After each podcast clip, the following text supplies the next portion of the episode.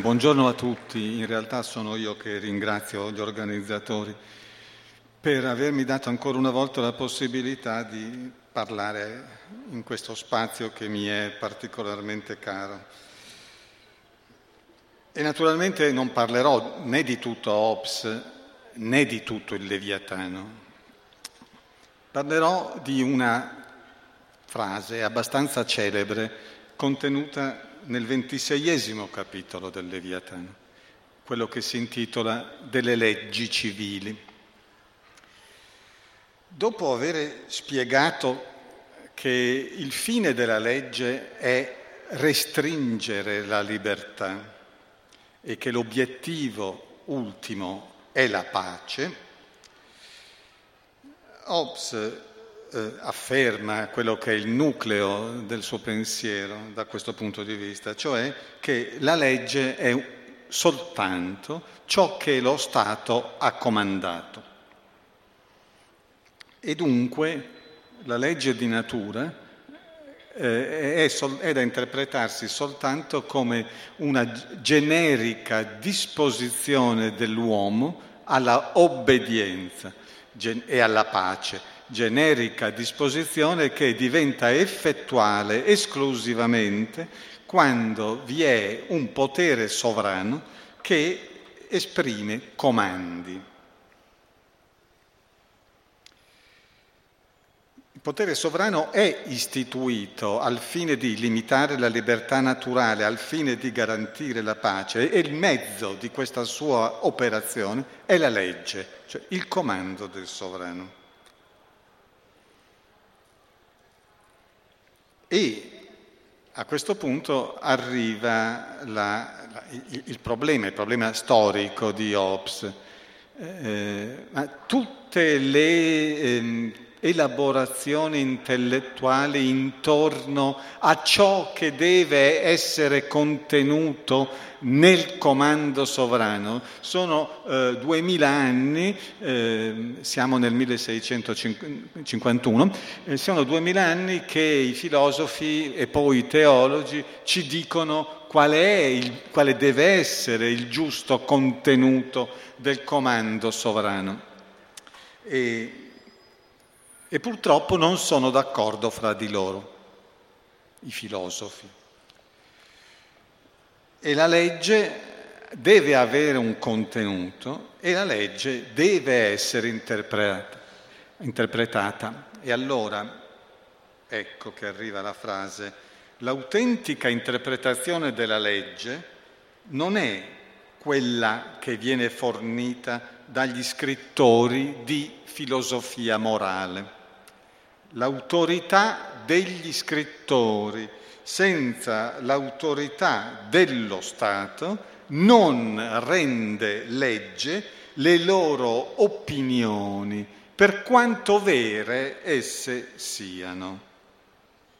Questa è la traduzione italiana del testo inglese 1651. Poi, per essere sicuro di essere ben compreso dagli intellettuali, Hobbes si autotraduce il Leviatano nel 1688 e lì abbiamo la seguente frase.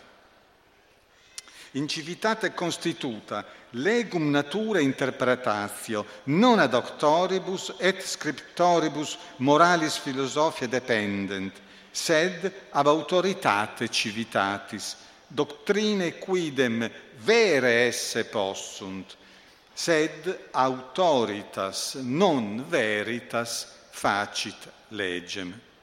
Questa è la frasettina divenuta celebre, autoritas non veritas facit legem.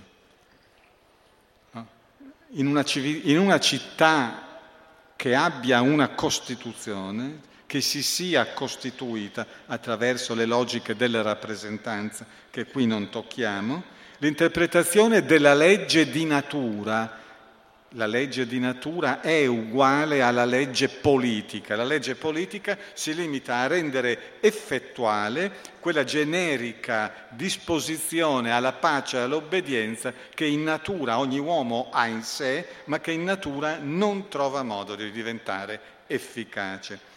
L'interpretazione della legge di natura, ma, ma anche civile, eh, non dipende dai dottori e dagli scrittori di filosofia morale, ma dipende dall'autorità della città. E le dottrine degli autori possono essere vere, ma è l'autorità e non la verità a fare la legge. Allora, bisogna un po' capire che cosa vuol dire questa frase, questa parlata che io vi faccio serve a tentare di capire il significato di questa frase. Autoritas non veritas facit legem.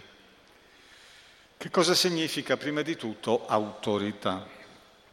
Autorità, nell'accezione con la quale la adopera Hobbes, è il contrario di ciò che è autorità secondo la sua semantica e secondo la sua etimologia.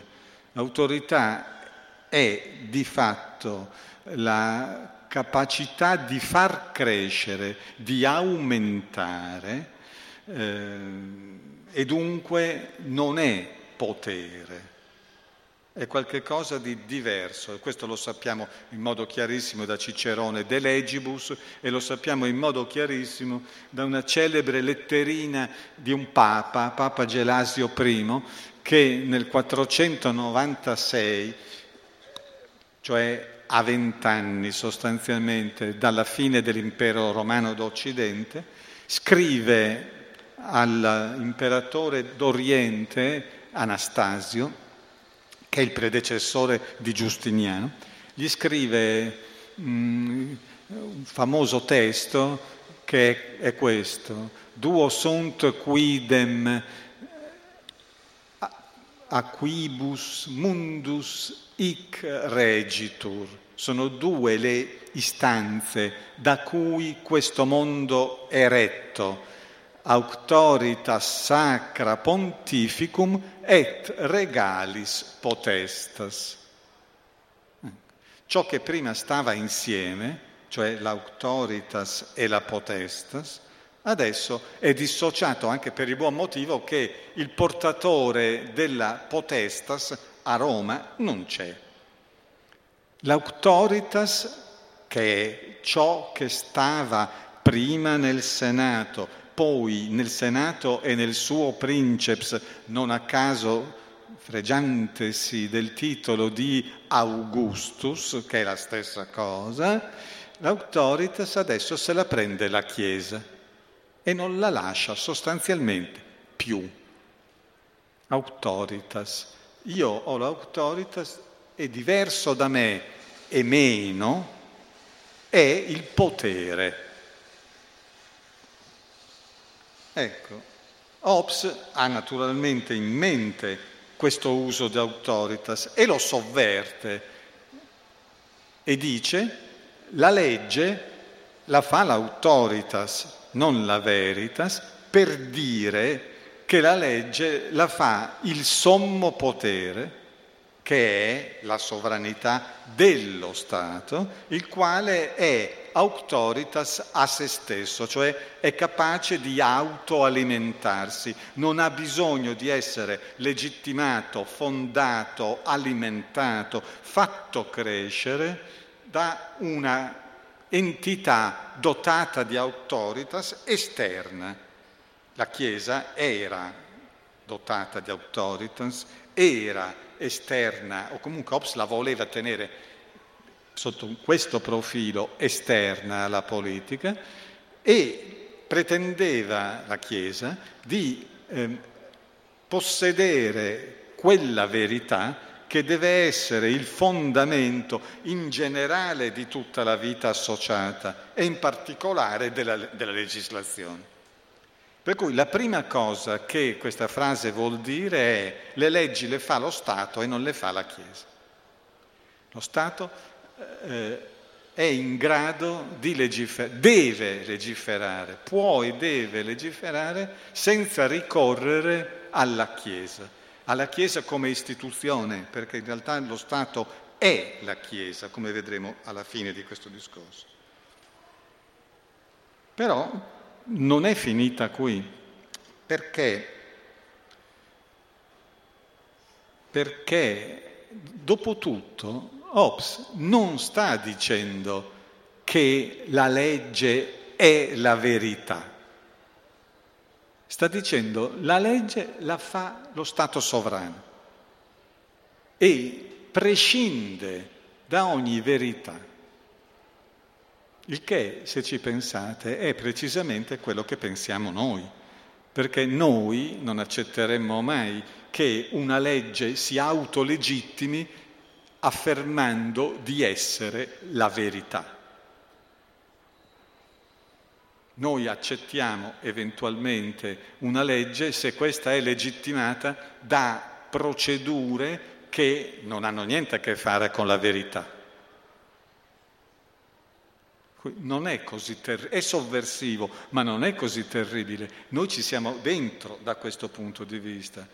Eh, chi fa una legge non la propone con forza cogente e magari con penalità per chi non la rispetta, dicendo questa è la verità. Dice questa è la legge prodotta attraverso procedure legittime e finché una istanza diversa dal legislatore alla quale Hobbes non pensava assolutamente, cioè un'istanza di un controllo di costituzionalità, eh, finché questa istanza non dice che ci sono problemi, questa legge vale e non pretende per nulla di essere la verità. E chi vuol parlare di verità parli di verità, parli pure di qualche cos'altro. Il punto è che non abbia la pretesa che le verità vigano e valgano come leggi. Le leggi con la verità non hanno niente a che vedere. Hobbes prosegue quella frase sostanzialmente dicendo che la legge naturale quella che ci dice pax est querend, diventa legge soltanto grazie al sovrano, qualunque comando sovrano che noi dobbiamo obbedire e che quindi ci faccia vivere in pace. Gli scrittori danno origine a troppe contraddizioni quando vogliono interpretare contenutisticamente la legge naturale. La legge naturale non è è una legge non scritta. E qui andiamo d'accordo con Antigone. Peccato che questa legge non scritta non abbia alcuna possibilità di confliggere con il cherigma, con il comando. Non può e non deve. Vuoi la legge non scritta? Tientela, ma l'unico modo per tradurre e rendere efficace questa legge non scritta non è confliggere adoperandola come un'arma contro la legge scritta. L'unico modo è riconoscere nella legge scritta la realizzazione, l'inveramento della legge non scritta, perché la legge non scritta non dice nulla di contenutistico, ci dice soltanto dovete vivere in pace e per vivere in pace eh, si deve obbedire al sovrano. Quindi, insisto, la domanda quid est veritas, qui non è in gioco. Qui è in gioco semplicemente la domanda chi fa la legge. Non siamo alla presunta pretesa leviatanica di sostituire la legge alla verità. Siamo alla ovvia pretesa leviatanica che la legge del leviatano sia efficace e venga obbedita e non venga contrastata da istanze esterne che vi si oppongono. Anche perché se noi proviamo a opporci a una legge oggi dicendo questa legge è una legge che è contraria alla verità e noi avremo qualche problema con la giustizia. Anche nello Stato più liberal democratico di questo mondo non si può opporre la verità alla legge. E infatti la legge, noi, quando va molto bene, diciamo che è fondata sulla rappresentanza della opinione, non della verità. Hobbes però si era posto la questione quid est veritas, non se l'è posta nel ventiseiesimo del Leviatano, se l'è posta molto prima, se l'è posta nel quarto e nel quinto capitolo e l'ha risolta da nominalista qual è? Cioè il vero e il falso sono attributi delle parole e non delle cose, come del resto il giusto e l'ingiusto, come dirà alla fine del tredicesimo capitolo. Vero falso, giusto e ingiusto non sono in natura. In natura, prima che ci sia lo Stato, prima che ci sia il comando politico del sovrano rappresentativo, non c'è né vero né falso, né giusto né ingiusto. Vero, falso, giusto, vero e falso eh, ci sono soltanto quando si è inventata la parola, che è un atto di pura convenzione, e quando si adoperano le parole in modo corrispondente alla convenzione o in modo non corrispondente alla convenzione. Vero e falso hanno a che fare con il computare, non con il rispettare o il violare la verità computare, fare i conti, vedere se ciò che è il set di informazioni contenuto dentro la parola quadrato corrisponde al set di informazioni, con, con set di informazioni convenzionalmente de, chiamato quadrato, questo set di informazioni è corrispondente al set di informazioni contenuto dentro quella parola convenzionale che è circolo. Se il set di informazioni è il medesimo, si può dire un quadrato è circolare. Se non lo è, si dice il falso, ma devi, devi computare il set di informazioni. Naturalmente si può dire un quadrato è rotondo. Si può dire, ma però si sta dicendo il falso o qualche cosa di ancora peggio, che è l'assurdo. E l'uomo ha il privilegio dell'assurdo. Questi non sono scherzi, perché fra l'elenco delle cose assurde che gli uomini possono dire c'è che un quadrato è rotondo, ma c'è anche che il verbo si fa carne tanto per darvi l'idea della portata devastante di questo modo di pensare al vero e al falso. Questa è l'origine nominalistica del nichilismo, che non vuol dire che ciascuno può fare quello che vuole, ma che si possono fare pattuizioni come vogliamo. Poi all'interno di quelle pattuizioni quelle vanno rispettate. Allora, noi abbiamo che c'è un discorso di Hobbes sulla verità e c'è un discorso di Hobbes sulla legge. Sono due discorsi paralleli.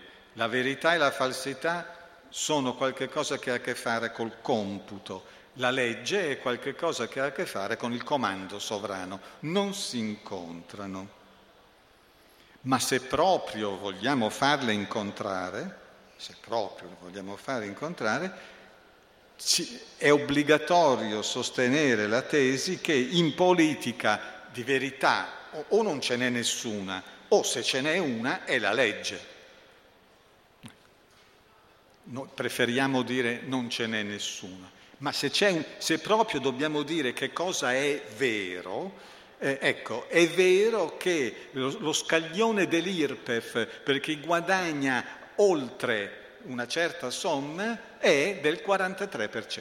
Indubitabilmente è vero, non è fondato sopra una verità esterna.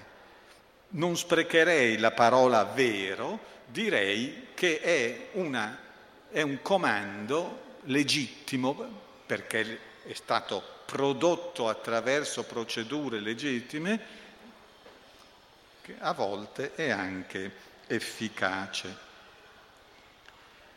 In sintesi, Hobbes ci porta due grosse varianti rispetto alla filosofia che lo ha preceduto. L'autorità di fatto è solo potere umano, la funzione del far crescere non c'è. Non c'è la questione della giustizia. L'autorità è sempre giusta. In generale, tutto il potere razionale è giusto perché in natura non c'è una giustizia rispetto alla quale tu possa fare un paragone fra il comando dello Stato e ciò che dice in natura la legge di natura. La confutazione del cosiddetto argomento dello stolto, che è nel quindicesimo capitolo, non confuta un bel niente. Mi spiego. Eh, Hobbes naturalmente dice esiste la giustizia, io sto costruendo la giustizia, per l'appunto esiste lo Stato, dentro lo Stato sì che c'è la giustizia, per cui la famosa espressione no, presa dai salmi, dirà lo stolto nel suo, corde, nel suo cuore, non c'è nessuno, non c'è nulla come la giustizia, questa è un'espressione appunto stolta, perché la giustizia c'è e come? Certo che c'è, dentro lo Stato. Dentro lo Stato non puoi disobbedire, cioè è un argomento contro quelli che la scienza politica chiama i free riders, quelli che salgono sul tram senza pagare il biglietto. Questo è la confutazione dell'argomento dello stolto, ma è, quella confutazione non porta Hobbes a dire sì, esiste la giustizia prima dello Stato. No, non c'è, prima dello Stato non c'è la giustizia e non c'è neanche l'ingiustizia. Seconda grande, eh, secondo grande portato di autoritas non veritas, facit legem, è che il, tutto ciò viene solitamente, eh, non a torto, definito l'origine del decisionismo e al tempo stesso, non a torto, l'origine del positivismo giuridico. Positivismo giuridico, la legge è il comando posto da chi ne ha la legittima facoltà. Nel, nel caso di una liberal democrazia contemporanea, dal potere legislativo. Eh, nessuno si sognerebbe di definire decisionista il nostro Parlamento e tuttavia il momento in cui una legge nasce, dopo la discussione, è pur sempre una decisione. Prima la legge non c'è, poi c'è un atto di decisione che è il voto a maggioranza de, delle Camere e dopo c'è.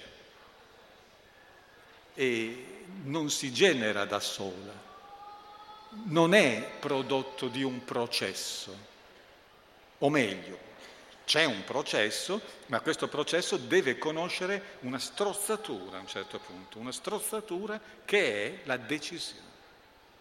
Decisionismo e positivismo sono precisamente due facce della stessa vigenza in un vuoto della politica, perché il risultato finale è poi questo.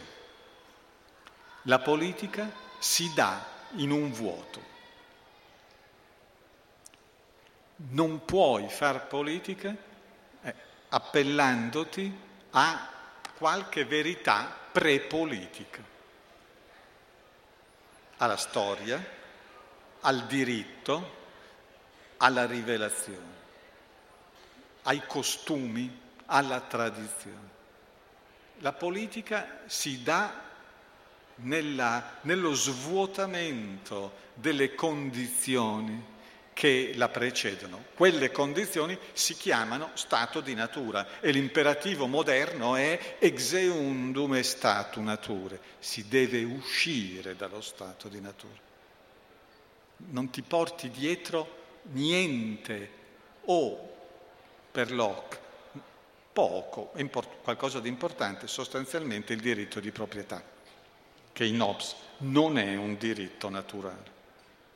L'unica cosa che ci si porta dietro dalla natura quando si entra in politica per Hobbes è il diritto di conservare la propria vita. L'unico comando che lo Stato non può esercitare su un cittadino è ucciditi. L'unico. Però può comandare a un terzo uccidilo. Ma ucciditi no, li scatta qualche cosa che non è il diritto di resistenza, ma è l'uscita del cittadino dallo Stato. Lo Stato si trova davanti un nemico e questo nemico non è più dentro lo Stato.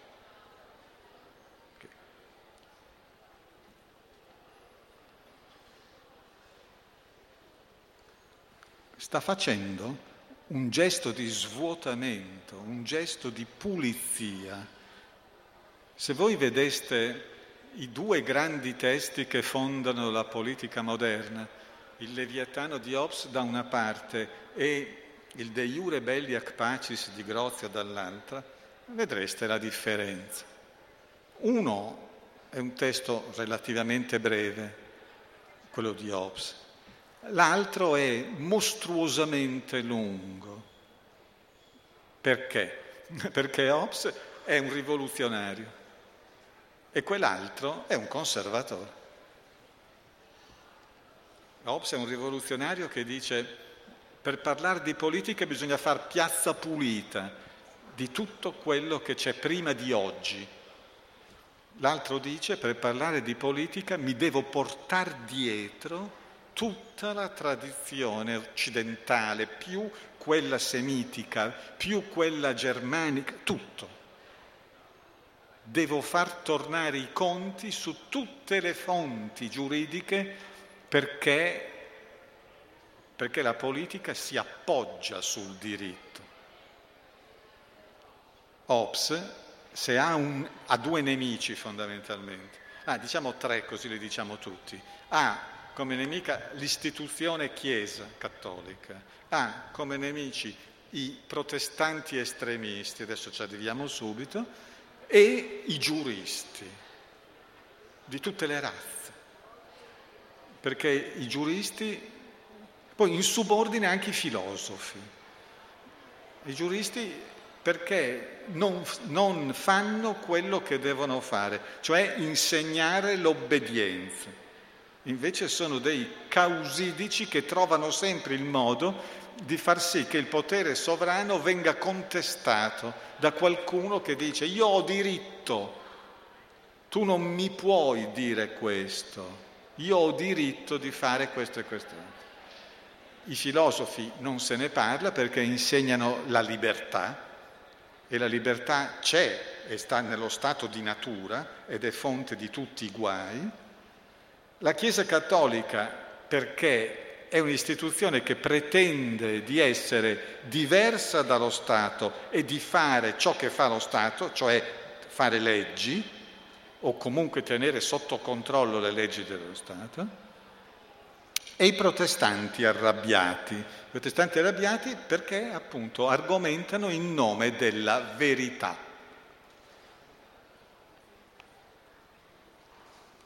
Protestante arrabbiato, lui lo chiama profeta. Eccoci, 36esimo, il famoso capitolo 36 e 37 contro i profeti. Cioè, voi direte, beh, per quale motivo un uomo della metà del Seicento perde il suo tempo contro i profeti? Eh, perché tutti i protestanti estremisti sono dei profeti, perché sostengono di avere il rapporto diretto con Dio, diretto, per cui da questo punto di vista danno fastidio anche alla Chiesa Cattolica che il rapporto diretto con Dio non lo ammette, il rapporto con Dio è mediato dalle istituzioni, ma danno fastidio anche a Hobbes per il buon motivo che in nome del fatto che io ho rapporto con Dio, io disobbedisco a te, re, tutti i puritani ragionavano così. No? I santi, i giusti, sono quelli che o fanno la rivoluzione in Europa o se non ci riescono prendono, vanno a, a tormentare i nativi nel nuovo mondo, in nome della verità che essi conoscono direttamente, leggendo la Bibbia da soli e rimanendone convinti, commossi e ispirati. Oh, questo è. Per cui Hobbes ha due obiettivi. Eliminare la mediazione fra cielo e terra come istituzione che abbia efficacia politica, e questa è la Chiesa, eliminare la Chiesa cattolica, ma anche l'obiettivo di eliminare quelli che senza istituzione pretendono tuttavia di istituire un rapporto di mediazione immediata fra l'uomo e Dio, accogliendo Dio nel proprio cuore e servendosene per disobbedire al Re. Questi sono i profeti. Questa frase, autoritas non veritas facit legem, vuol dire alla larga i cattolici, alla larga i puritani. Non è una cosetta così. E siccome non può essere proprio uno che disprezza i profeti, visto che la Bibbia è piena di profeti, metto una clausola, cioè naturalmente noi rispettiamo i profeti, eh, purché facciano le due cose che tutti i profeti devono fare, portare la parola di Dio, che al giorno d'oggi vuol dire Gesù è il Cristo. E seconda cosa, che ci facciano un miracolino a testimonianza della loro buona fede se fanno il miracolino e dicono che Gesù è il Cristo, sono veri profeti. Se no, ecco, sapete che cosa facciamo noi ai falsi profeti? Li mettiamo in prigione, come sovvertitori dell'ordine pubblico, eversivi, terroristi. No, non è una banalità dire autoritas non veritas facendo, è un preciso programma politico contro i giuristi, contro i preti cattolici e contro i protestanti fanatici e ovviamente contro i filosofi, segnatamente quelli aristotelici, che dentro le università insegnano diavolerie, facendo dell'università il regno delle tenebre che è il titolo dell'ultimo libro del Leviatano. Voi capite, ci resta poco, eh? Qui è in atto una grandiosa rinuncia, una grandiosa rinuncia, è la rinuncia moderna. La politica moderna deve rinunciare a tutto ciò che era il portato della tradizione. Questa rinuncia può prendere il nome altisonante di rivoluzione, può prendere il nome tecnico-filosofico di contratto e comunque è un inizio assoluto. Non solo è un inizio assoluto che spezza la continuità storica, ma è un inizio che non si porta dietro nulla. Po- e infatti c'è la famosa frase nelle conclusioni del Leviatano, all'autorità in se stessa, scusate, all'antichità in se stessa io nulla penso sia dovuto all'antichità, in un'epoca in cui tutti si prosternavano davanti agli exempla filosofici e letterari del mondo antico. Qui si comincia da capo e si comincia da capo abbassando moltissimo le pretese della politica. Qui la politica serve a, soltanto a una cosa, se va bene, a, port- a tenere in salvo la vita, la vita fisica. È l'inizio della biopolitica. La politica serve a mantenere in vita le persone, altri, a impedire alle persone di uccidersi. Perché? Perché la, la crisi davanti alla quale pensa, dentro la quale pensa Hobbes, sono le guerre civili di religione in Europa, che sono un bel problema e sono guerre in nome apparentemente della verità. Sono guerre in nome di Dio. Il mio Dio è più vero del tuo, il mio Dio è vero, il tuo è falso. Eh.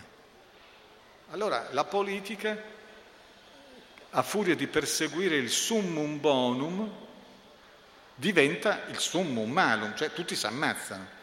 E per evitare il summum malum, la morte violenta precoce, cioè praticamente la caduta dell'Europa dentro lo stato di natura, per evitare ciò eh, bisogna inventarsi uno stato artificiale, molto cogente, molto artificiale, e molto poco pretenzioso, che ti dà solo una risposta, una risposta sulla tua vita e una volta che ti è garantita la vita, sul principio di utilità. Sostanzialmente questo è l'inizio dell'utilitarismo. che cosa ci stiamo a fare al mondo? A perseguire la nostra utilità. La prima utilità è rimanere al mondo. E la politica questo ti dà. È un'operazione di svuotamento, se vogliamo, di alienazione. L'alienazione fra uomo e cittadino. Attenzione, dentro la politica ci sono i cittadini. Gli uomini sono completamente neutralizzati, non possono entrare in politica lasci fuori, prima di entrare in politica, lasci fuori la libertà, lasci fuori il diritto naturale di ciascuno di fare tutto quello che vuole. Se vuoi stare dentro la politica e ti conviene, allora devi essere capace di obbedire. Poi, tra l'altro, Hobbes spiega che l'obbedienza non è a un terzo estraneo, ma è a un sovrano che hai creato tu stesso attraverso il meccanismo della rappresentanza. Operazione di disincanto, se mai ce n'è stata una. Fine della virtù, fine del paradigma repubblicano, fine del paradigma teologico razionalistico, una fine diversa da quella che era stata proclamata da Machiavelli, che certamente non è la fine della virtù, è certamente la fine del paradigma teologico razionalistico, ma non della virtù, e certamente non è utilitarismo quello di Machiavelli. Dunque abbiamo svuotamento, nichilismo, se vogliamo, e dentro questo vuoto, beh, dentro questo vuoto può capitare di tutto, attenzione, di tutto tranne che una legge ci imponga di ucciderci ciascuno di noi. Per cui avremo tutte le leggi che il sovrano deciderà di emanare. Appunto, che per un certo reddito l'aliquota dell'IRPEF è il 22 oppure il 20. Oppure che quando c'è il rosso al semaforo ci si ferma, ma volendo si potrebbe anche fare il contrario, dire che col rosso si va e col verde ci si ferma. Si può fare di tutto dentro un paradigma, che è quello non vi permetterò di farvi del male e non vi permetterò di farmi del male. Parla il Leviatano, cioè lo Stato. Non potete farvi del male e non potete farmi del male. Per cui c'è un atto di distruzione e al tempo stesso c'è uno spazio non infinito ma grandissimo, per la costruzione. Dentro questo spazio svuotato possiamo fare parecchie cose. possiamo farci le nostre verità, purché abbiano quelle caratteristiche di innocuità. Possiamo tornare a riempire quello spazio, purché sia chiaro che questo riempimento lo facciamo noi, non ce lo facciamo imporre da qualcuno che si sottrae a noi. Ecco. Non c'è in Ops come tale, ma c'è l'apertura verso il verum factum. Qui c'è la teoria che o la verità non c'è in politica, oppure la verità è l'atto che il sovrano pone in essere per decidere una legge.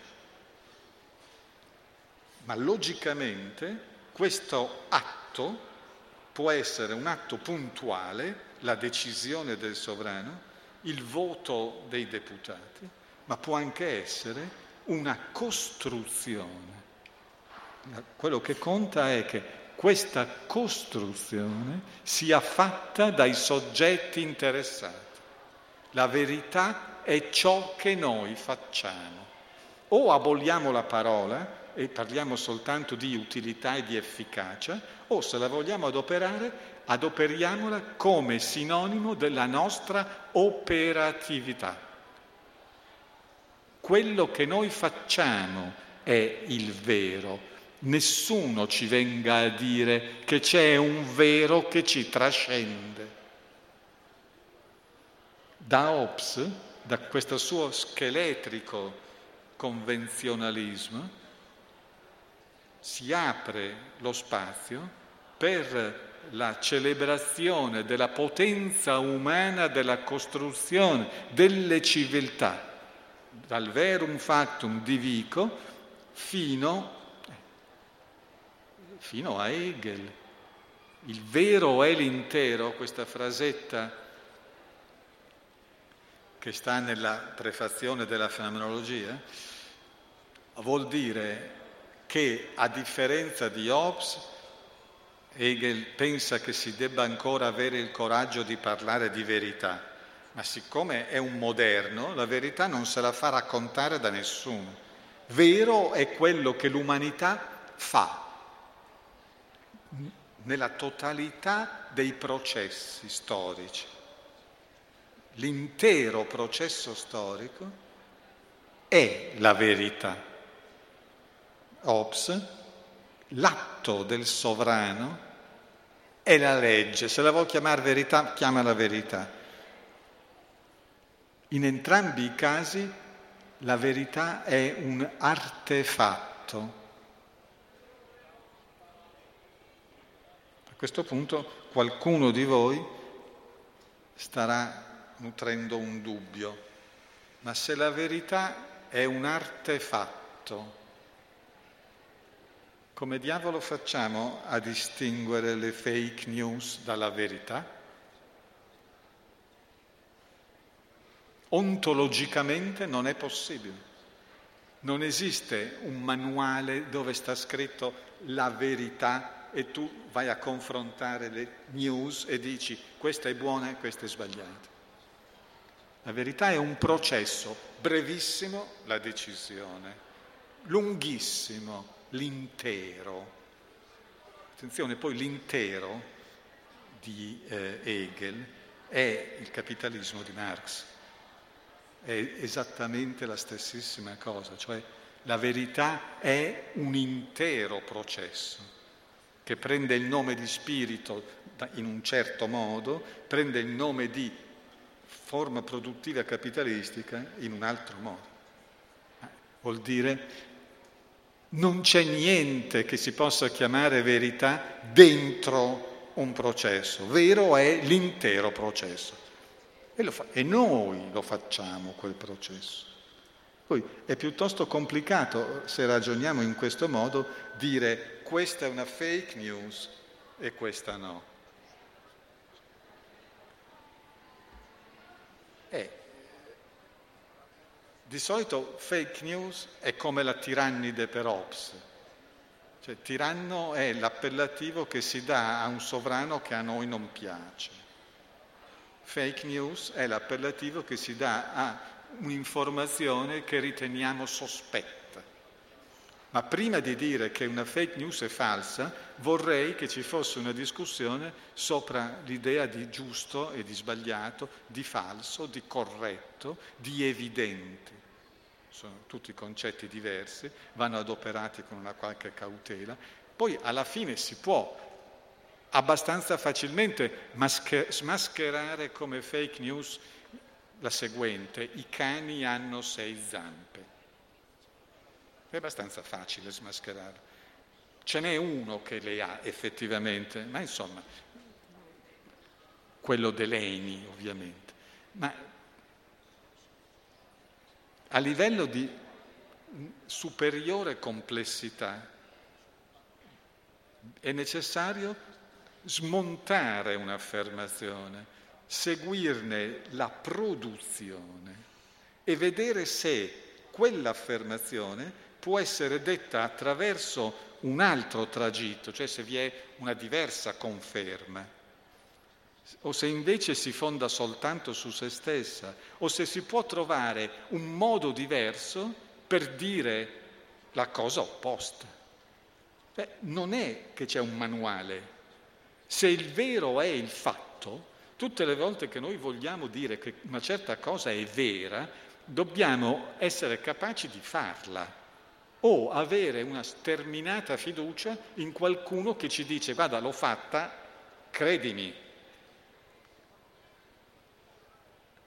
Il bosone di X, io ci credo, ma ci credo esattamente sulla fiducia di quegli scienziati che spendendo un bel po' dei nostri soldi lo hanno tirato fuori sulla base di equazioni fatte alla cieca. Per carità, ci credo. Voi capite che su problemi che ci toccano più da vicino, questioni politiche, questioni di interpretazione della politica, sì, la fake news fattuale è relativamente facile da smascherare. Io il giorno tale, all'ora tale, ero qui, non posso essere da un'altra parte a commettere un efferato omicidio ci siete tutti voi che testimoniate. Oh. Su qualche cosa di più complesso, verità non ce l'ha in tasca nessuno, bisogna saper fare, saper smontare, costruire, decostruire. Ci si mette un bel po' di tempo e gli esseri umani di tempo ne hanno poco e di credulità ne hanno tanta. Apre la strada, Ops, alla, dopo aver detto, se ci pensate, il senso di quello che vi ho appena detto è, Hobbes sostiene che la legge è fatta dall'autorità e non dalla verità. Bene. Ma così dicendo e tirando le conseguenze di quello che ha detto, Hobbes apre la strada al risultato opposto. È la verità che fa la legge. In che senso? Nel senso che quando il marxismo nelle sue forme più elementari e grossolane diceva eh, lo Stato è eh, il consiglio d'amministrazione della borghesia, diceva che le leggi sono in un certo modo, sono fatte in un certo modo, non per convenzione, non per caso, ma per necessità. È la verità che fa quelle leggi, cioè quelle leggi non possono non essere quello che sono. C'è una necessità in quello che Hobbes apre alla, a quello che sembra l'arbitrio del sovrano, c'è al contrario una necessità. Sì, è vero, la legge la fanno gli uomini, è vero, non la fa Dio e non la fa la Chiesa, la fanno gli uomini, è contingente e convenzionale. Bene, però è vero che la, le leggi sul diritto di proprietà in uno Stato capitalistico non possono non essere quello che sono. Di conseguenza è la verità complessiva del sistema, il vero che è l'intero, che fa la legge.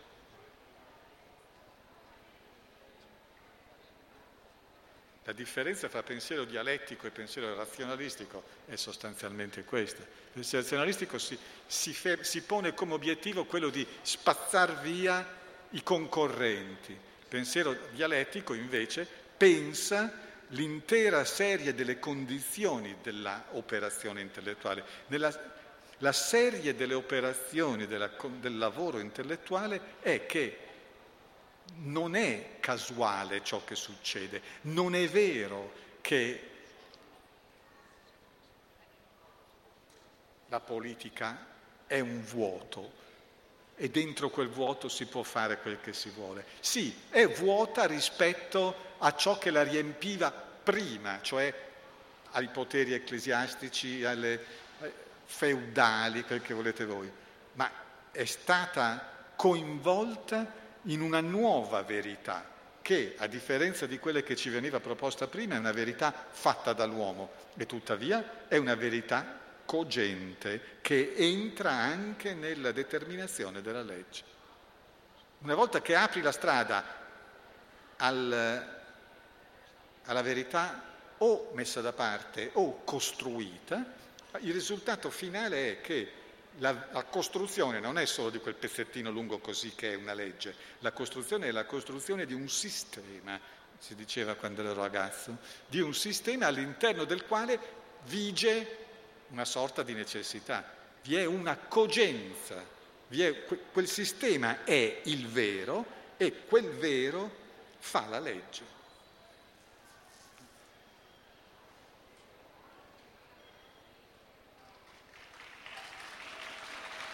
Io capisco che abbiate voglia che io taccia, ma c'è l'ultimo passaggio. E l'ultimo passaggio è questo. Cioè, almeno cioè, ci hai dimostrato che è molto difficile distinguere fra fake news e news. Ci hai dimostrato che dire la legge è fatta dall'autorità e non dalla verità produce una serie di cause che portano al ribaltamento, è la verità che fa la legge, la verità del sistema che fa la legge, almeno siamo d'accordo sul fatto che questa operazione obbessiana è un'operazione antimetafisica per eccellenza? No.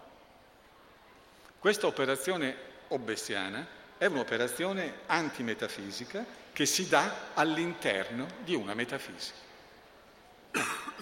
Spiacente, Hobbes non ha scritto soltanto il primo e il secondo libro del Leviatano, ha scritto anche il terzo e il quarto.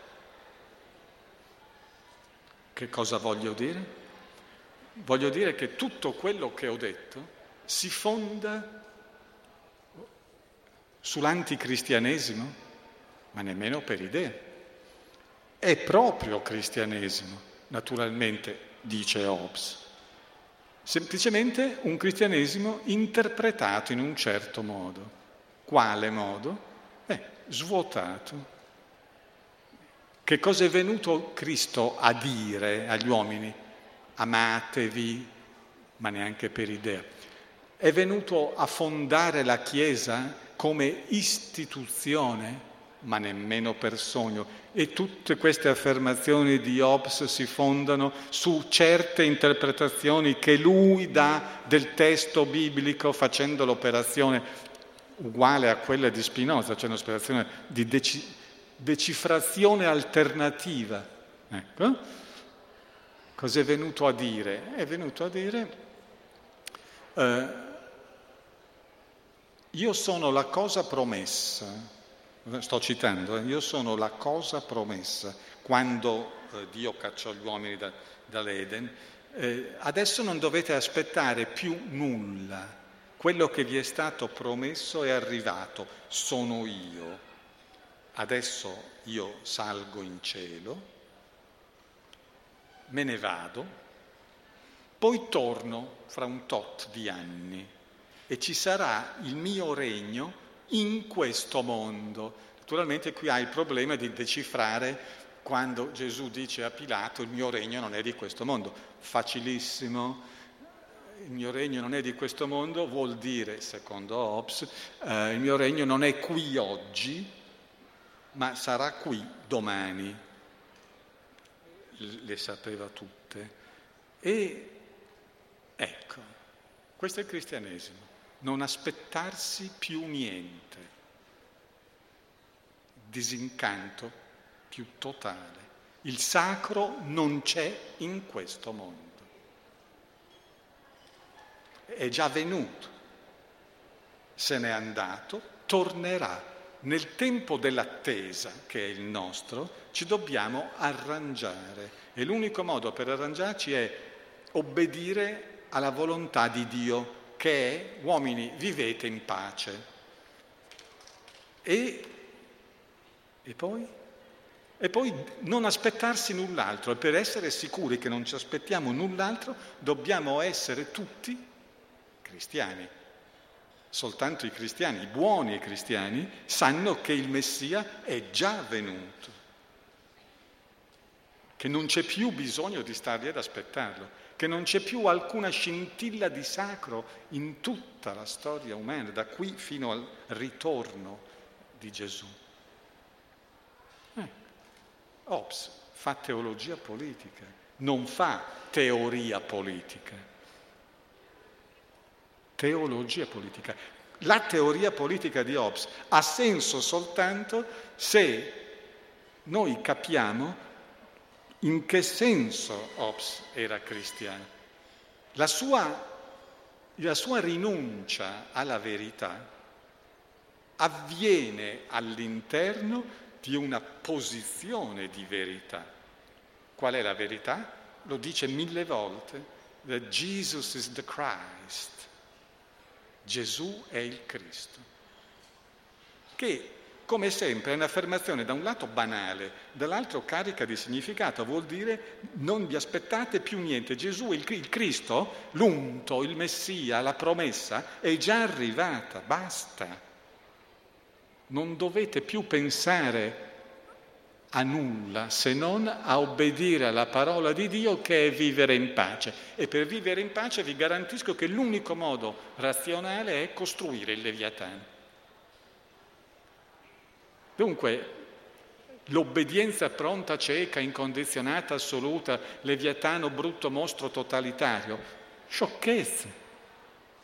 Leviatano è una macchina teologico-politica che rinuncia alla verità della Chiesa cattolica per verità parziali costruite dagli uomini dentro la politica in nome di una verità più generale che è l'ultima affermazione vera è già stata fatta ed è io sono il Cristo, tornerò.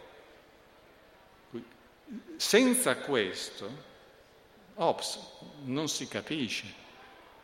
Senza questo Hobbes è, è un liberale solo attento alla utilità, che non si capisce come a metà del XVII secolo si possa argomentare politicamente astraendosi dall'unica questione che era in ballo, che era la questione teologico-politica.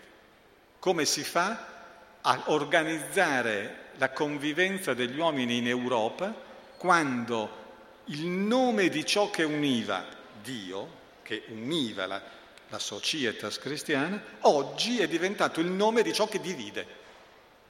Allora tu, e, e ci fa fare le guerre di religione. Allora tu puoi dire facciamo politica senza mai più parlare di Dio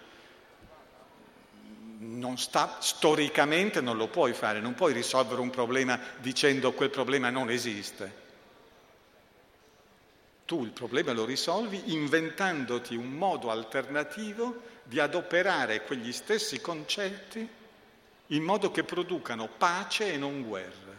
Naturalmente con rinuncia, rinuncia pesantissima alla quale Hobbes non si sottrae, non, non dice va tutto bene, dice ci tocca perdere molto, lo spirito religioso deve starsene in interiore omine. La religione ha significato politico soltanto quando essa consiste nel fatto che non c'è più nessuno che crede di poter incontrare qui e ora la verità. E questa è la verità, che la verità non si incontra. Detto questo, mi taccio.